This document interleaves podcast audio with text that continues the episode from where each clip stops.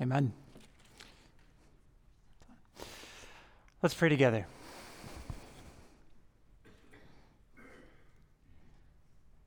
Father in heaven, we thank you this morning for the gift of your word. Uh, Lord, we thank you for caring enough about us to reveal yourself to us. And so, Lord, we, we pray this morning that the Holy Spirit who inspired these words to be written would work in our hearts so that we could see more of you, uh, so that we could behold, so that we could understand more of, of who you are. And most importantly, God, we pray that the Spirit would work so that we could see Jesus, so that we could give him the praise that he deserves. And it's in his great name we pray. Amen. Now, I, uh, I have seen a fair amount of dumb fights in my day, um, but there is one that I think takes the cake um, for being at least the most ridiculous thing that I've ever observed, fight that I've ever observed. Uh, every year, my, uh, my baseball team in high school, my high school baseball team, another way of saying that, uh, used to hold a fundraiser car wash, which in theory was a nice idea. Um, high schoolers out there providing a service for the community, asking for support, engaging people who live around us, right? In theory, that's cool.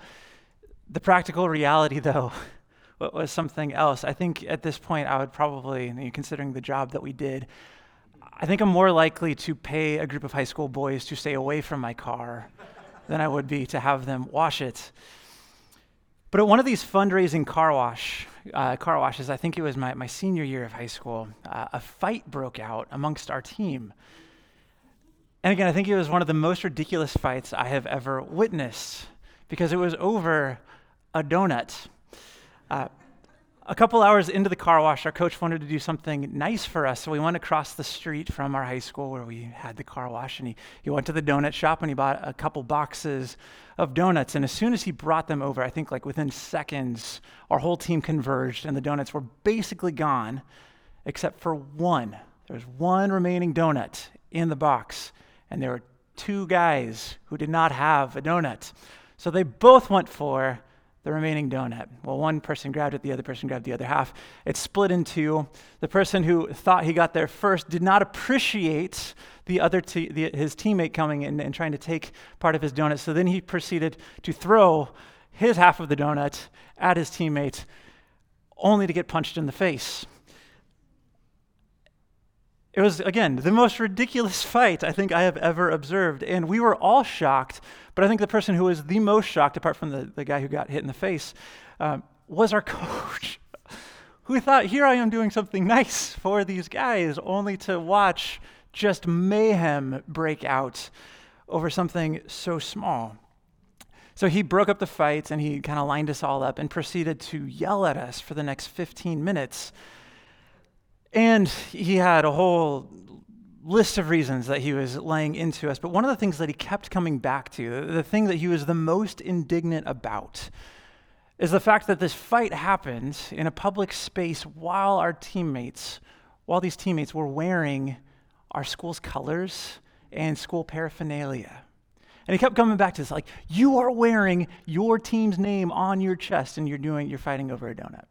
But he kept coming back to the fact that they were representing our team. You know, they were wearing our colors, they were bearing our name, and they were doing, uh, again, is the most ridiculous fight I've ever observed. But in that moment, they were representing all of us. So their shame was our shame. And when you belong to a team, whether it's uh, with sports or work or even in a church, you understand right, that your actions aren't simply your own. You belong, at least in part, to other people. And your actions have an effect on them. And in the same way, other people's actions, when they're on your team, have an effect on you. And that experience is a shadow of a much bigger reality, a reality that we're presented with in this text. Right? The reality that no person is an island. What we do, even in secret, has an impact on others. God didn't make us to be independent and autonomous. We belong to each other for good and for ill. And our text this morning presents us with both examples. All of humanity has two primary representatives. In the one, we suffer the ruin of sin. But in the other, we have the opportunity to be rescued by the overflow of grace. So, this morning we're going to take some time to walk through the latter portion of Romans 5. A couple weeks ago, we, we opened a series on Romans 5 through 7. So, we looked at verses 1 through 11 again two weeks ago. And today we're looking at verses 12 through 21. And as we do so, we're going to look at what our representatives have brought to us. All right, we'll start with Adam and our condition apart from Christ as, as being ruined by sin. Then we'll look to Christ and his dramatic and gracious rescue. And we'll close by looking at the future promise to reign in life with him. So let's begin with our condition under Adam, a condition being ruined by sin.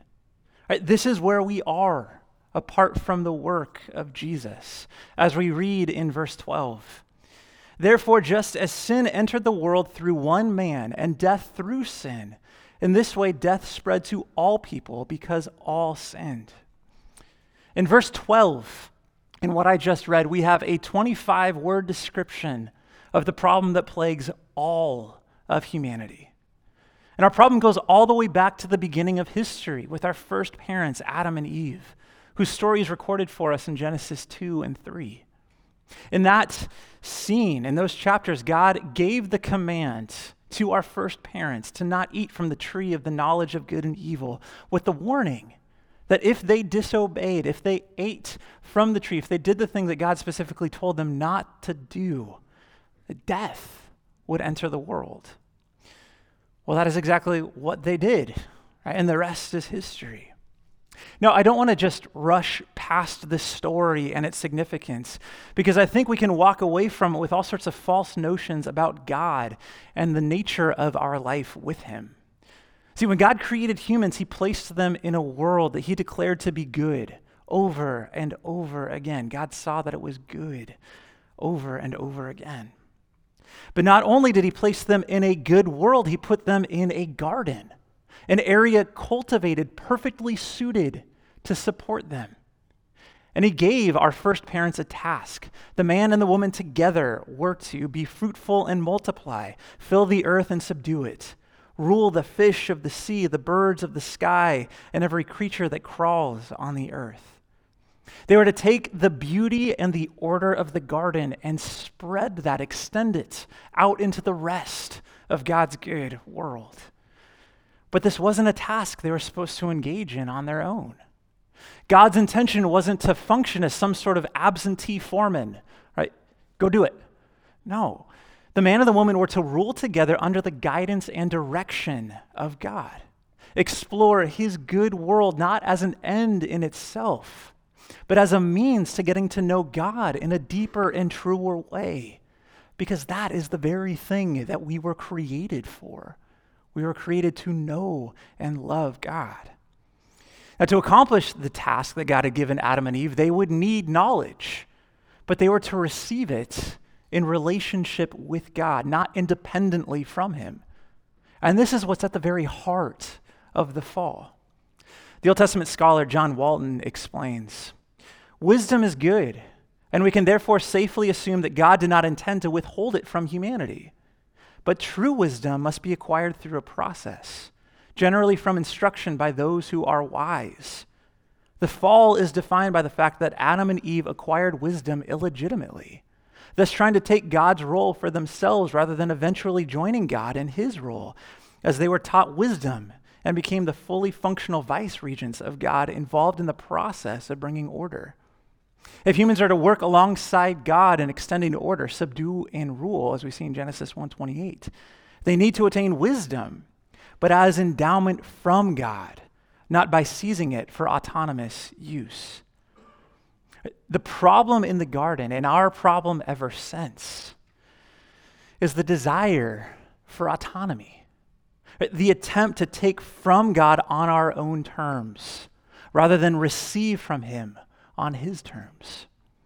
And so the theologian John Stott defines the essence of sin in this way sin is man substituting himself for God.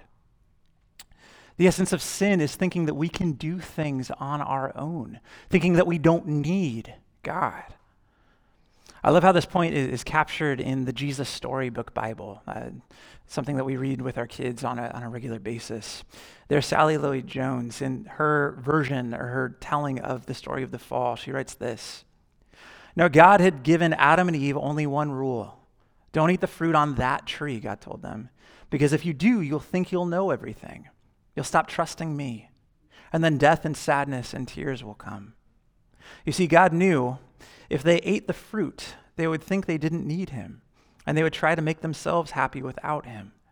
But God knew there was no such thing as happiness without him, and life without him wouldn't be life at all.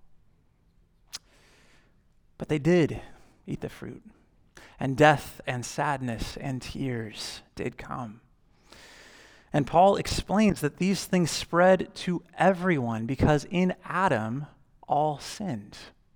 And the Greek word translated sinned is hamarton from hamartion. Oh my goodness, I practiced this before. You guys are not going to be, you're not, you're not going to be impressed with my Greek now. It's okay. Uh, hamarton. And it's rightly translated sin, but something to note about this particular, uh, this particular verb in the way that it's translated, uh, or the way that it's written, is that it's a third person plural verb in the aorist tense. Now, the aorist tense refers to a past completed action. And the idea being communicated here is that in Adam's sin, we all sinned as a completed act. And this is an uncomfortable truth for those of us who live in an, in, in an individualistic culture like ours. But there's an idea referred to by some as corporate solidarity, and it runs throughout the entire Bible going all the way back, as we see, to the garden. Adam is our representative, he's wearing our team's colors. And as such, what he does, we do. If he succeeds, so do we. If he fails, so do we. And that's very clearly right, the point that's being made here. But it's a point, again, that people who live in a Western individualistic culture like ours tend to be very uncomfortable with. We tend to not like it. We like to think of ourselves as being the masters of our own destiny. But that way of viewing the world is relatively new. In the scope of human history, uh, this hasn't been the predominant view of who we are as persons. And it doesn't factor in the reality, the very real reality of our interdependence. We are contingent creatures. We're contingent on God and we are contingent on other people. I think for a minute about all the factors at work in order to provide something as mundane as a can of beans that you buy at the grocery store. Right? Th- those things are are grown, they're cultivated, they're collected, then shipped, packaged, branded, shipped again, received, stored, and finally stocked. And, I, and I'm positive I'm leaving out a whole host of steps for something as simple as buying a can of beans. We are dependent on so many other people in order for us to do the simplest of things. And I think this is an area in which we need to lean on the wisdom of other cultures. Uh, Katie and I, when, when we were in college, we got to do a semester in South Africa. And uh, while we were there, we interacted a fair amount with uh, Zulu culture. And there's a concept in Zulu, uh, in Zulu culture known as Ubuntu, which simply translated means I am because you are. And it's part of a, a larger phrase which literally means that a person is a person through other people. And while this is a concept that our culture downplays, I don't think that we've done away with it altogether. We, we see vestiges of that idea in certain pockets, like sports, for example. Right? If you're a sports fan and your team wins, what do you say? You say, We won. And a cynic might be inclined to say, Well, I didn't see you suit up. Right? But we tend not to say that because, again, this is a the concept of corporate solidarity is one that we hold to intuitively and and we like it to a point. But it's a, it's a reality that we need to grapple with. Corporate solidarity is real. As John Donne famously put it, no man is an island entire of itself. Every man is a piece of the continent, a part of the main. If a cloud be washed away by the sea, Europe is the less, as well as if a manor of thy friends or of thine own were. Any man's death diminishes me, because I am involved in mankind, and therefore never send to know for whom the bell tolls, it tolls for thee. We all sinned in Adam, and through Adam we inherit a sinful nature. When we are born, we are born sons and daughters of Adam and Eve, and we are born into their mess. We're stuck. And in that mess, bound to sin, we also choose sin freely. It's a tough predicament. Now, before we get into the good news of our rescue, because thankfully there is good news, we don't just get stuck there perpetually. I want to spend a moment talking about verses 13 and 14, which are probably the most difficult in this passage to understand. There we read in fact, sin was in the world before the law, but sin is not charged to a person's account when there is no law. Nevertheless, death reigned from Adam to Moses, even over those who did not sin in the likeness of Adam's transgression. He is a type of the coming one. Now, having explained the effects of Adam's fall, it would have made logical sense to move on then to the work of Christ, the second Adam but Paul pauses here so we can take a moment to explain how our solidarity with death and sin through Adam has remained a constant throughout history.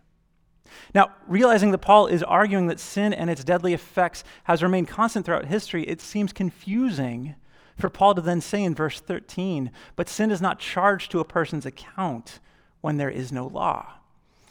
But he doesn't mean that it's not counted. For it is because of sin that all, that all died before God gave the law to Moses. We see the effects of sin playing out.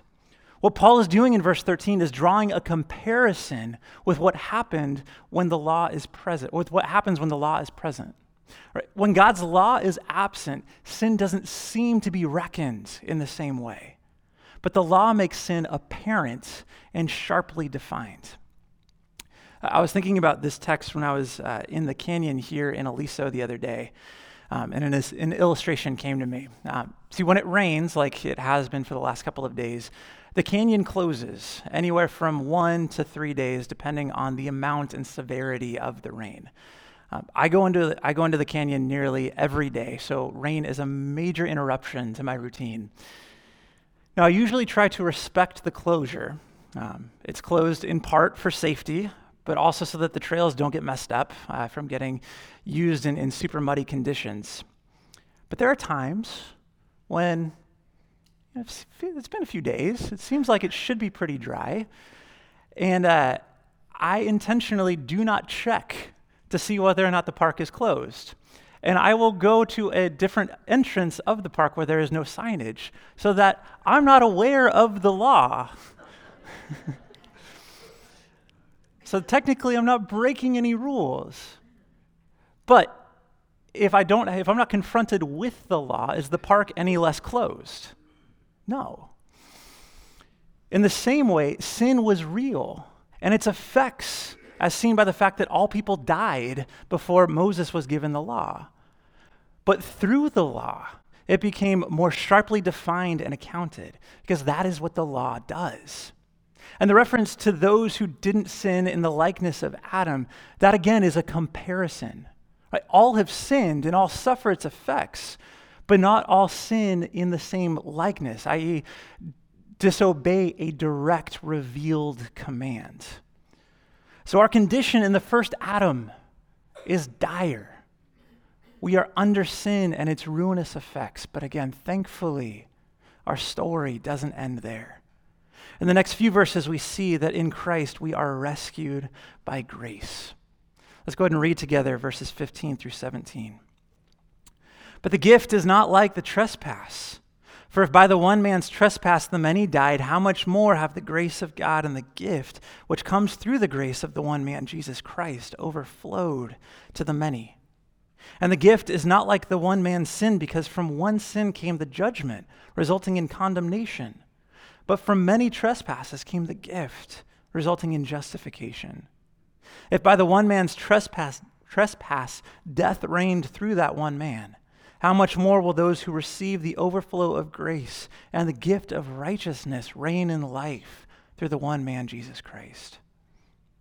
Now, in verse 14, Paul tells us that Adam is a type of the one to come, but then he immediately clarifies what he does not mean by this. And he gives several examples from in verses 15 to 17 of the difference between Adam and Christ. First, there is a difference in motivation.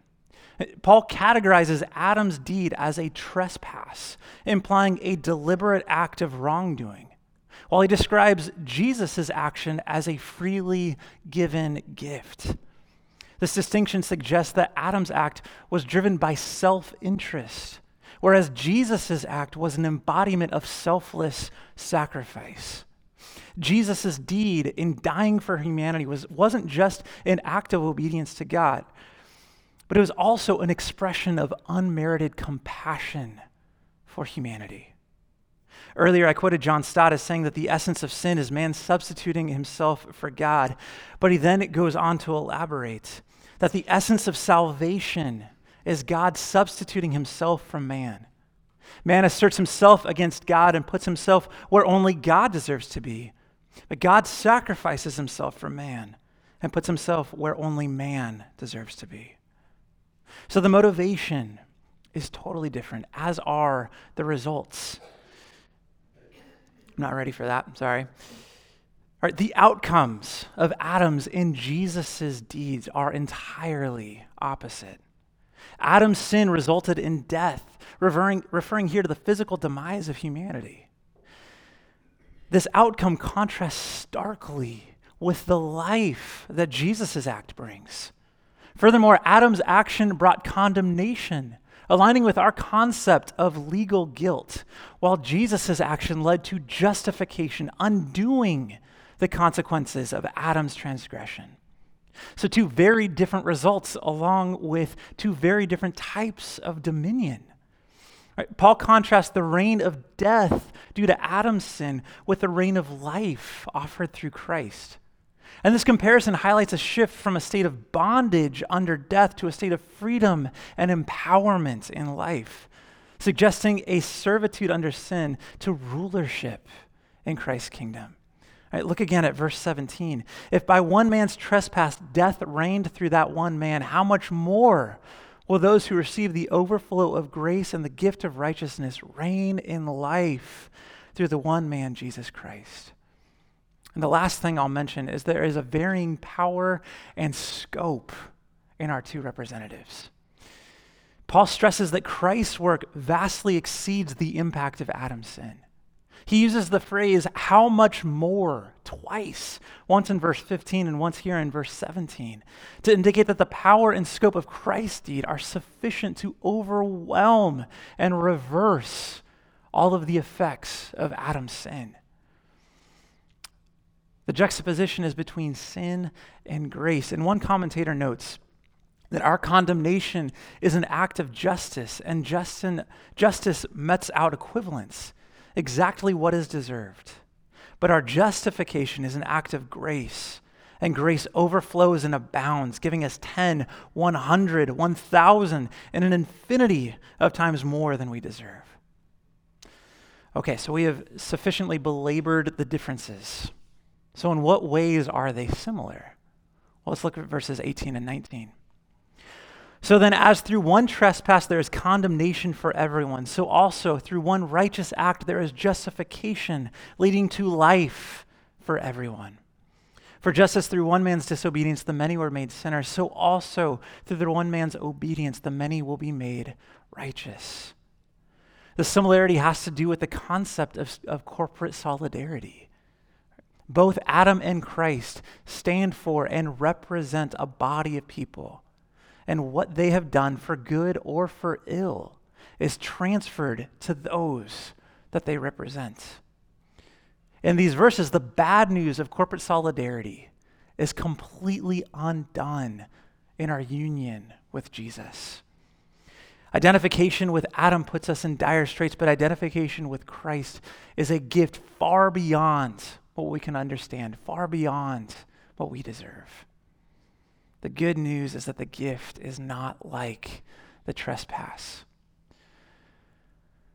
I think that's something that, that is often hard for us to hear because we are so consumed not simply with Adam's trespass, but with the trespasses that we lump on to it. It's easy for us to see our sin. It's easy for us to say, we do not deserve. There's no way, there's no way that Christ could love me, that Christ could forgive what I've done.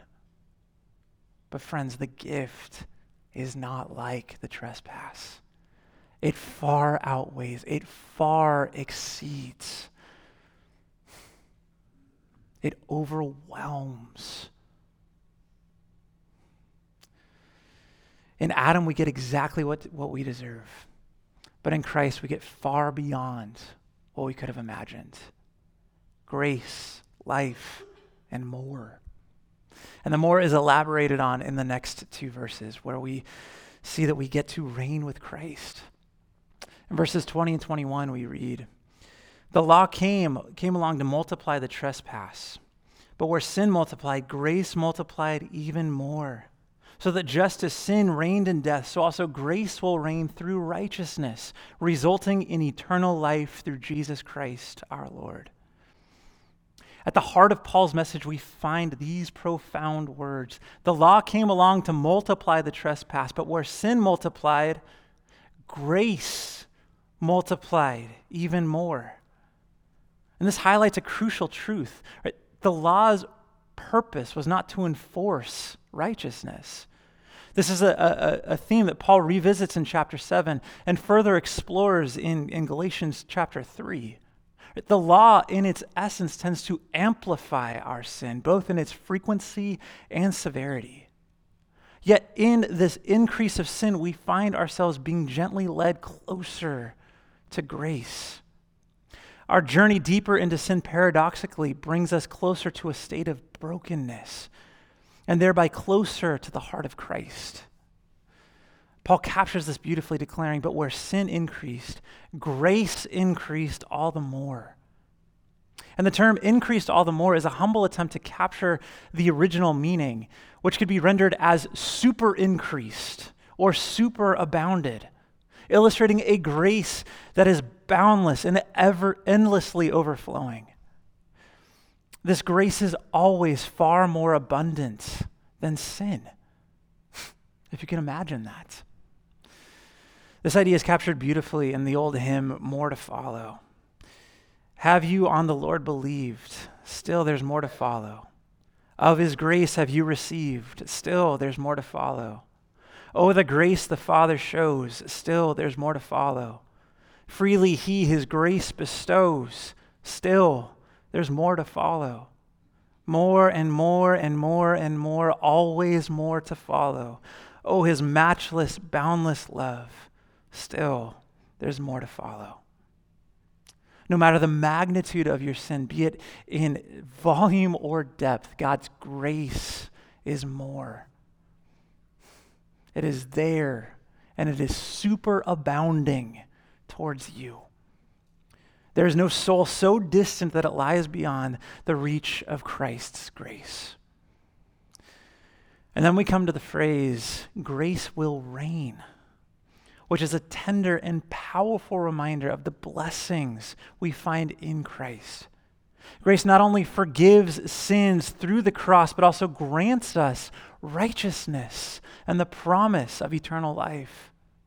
Thus, when we embrace the idea that grace reigns, we see God's throne as a throne of grace to which we can boldly come, assured of finding mercy and grace for every need. All this is made possible through Jesus Christ. through his death and resurrection. And the motif of Jesus as our mediator not only concludes the previous section of verse 11, but also serves as a recurring theme in subsequent chapters. We come back to it in chapter 6 and 7 and 8. And what, in part, is the purpose of all this grace? Verse 21 gently unfolds the mystery. So that just as sin reigned in death, so also grace will reign through righteousness, resulting in eternal life through Jesus Christ our Lord. This encompasses not only the gift of eternal life, but also our empowerment to reign in life. As verse 17 assures us, if by the one man's trespass death reigned through that one man, how much more will those who receive the overflow of grace and the gift of righteousness reign in life through the one man, Jesus Christ? This passage invites us to contemplate a life transformed by grace. Here, grace isn't merely a concept, it is a vibrant, living force that overcomes the dominion of sin and death. It's a grace that clothes us in righteousness and ushers us into life through Jesus Christ. Scripture here isn't just informing us, it is inviting us into an experience where we too can reign in life, basking in its fullness, in the fullness of God's grace and righteousness that we receive as a gift. And I think that as we sit with, as we contemplate the grace that is available to us in Jesus, it has some practical effects. One of them being peace, which is a major theme that we looked at a couple of weeks ago. Peace is available to us when we trust in Jesus' work on our behalf. See, we, we again, I, I think it's easy for us to think of ourselves in terms of belonging to Adam being marked by his sin as well as our own. But we can have peace despite that because Jesus rescues us. I mean, think of it this way if you are the worst player on the 96 Bulls, you're going to be okay because you can depend on Michael Jordan. In Christ, we have someone far more reliable Our awareness of our own sin, even if we feel like we are the worst person, the worst Christian in the building, it doesn't matter. We can have the peace of Christ that carries us.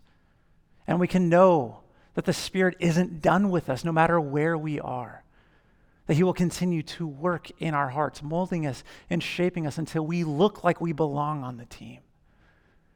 Friends, corporate solidarity is a gift. Jesus will carry us so we can have peace. I think another practical effect of this is grace towards others. If you know that you were dead in Adam until Jesus rescued you, I think if you internalize that, it is really hard for you to then be judgmental towards other people. I think it gives us grace and compassion for the failures of others.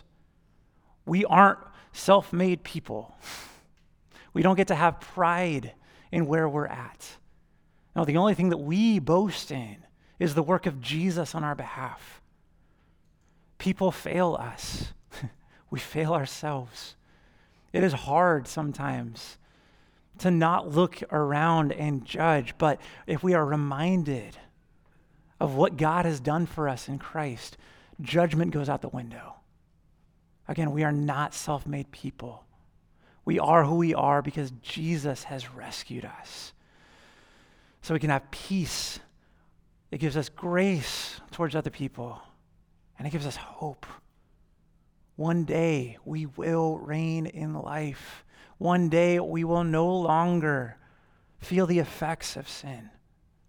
Mourning and tears and sadness will go away. And that too is a work of the overflow of God's grace. Amen? Amen. Let's pray.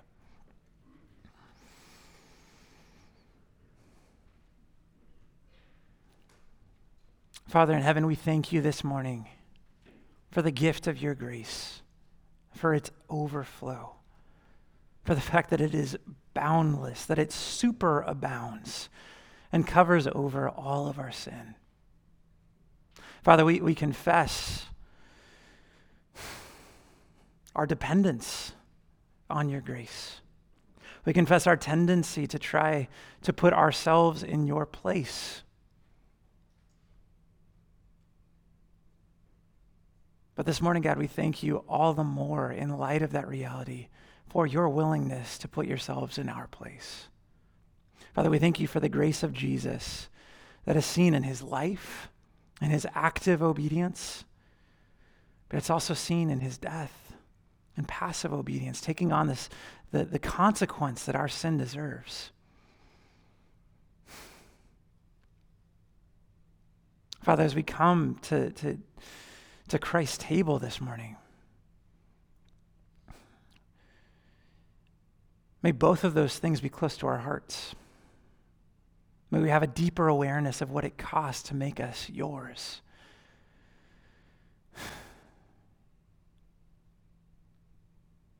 And as we do so, Lord, we pray that you would give us joy. Because you weren't compelled to extend grace to us. No, you gave it as a free gift, driven by love. So, Lord, help us to receive your love this morning. Help us to sing its praise. Help us to experience it. And God, as we take and eat and drink of it, Lord, we pray that you would fill us with your spirit and help us to go out and extend your love to others. May we be vessels of your superabounding grace and love. We pray all these things in the name of Jesus. Amen.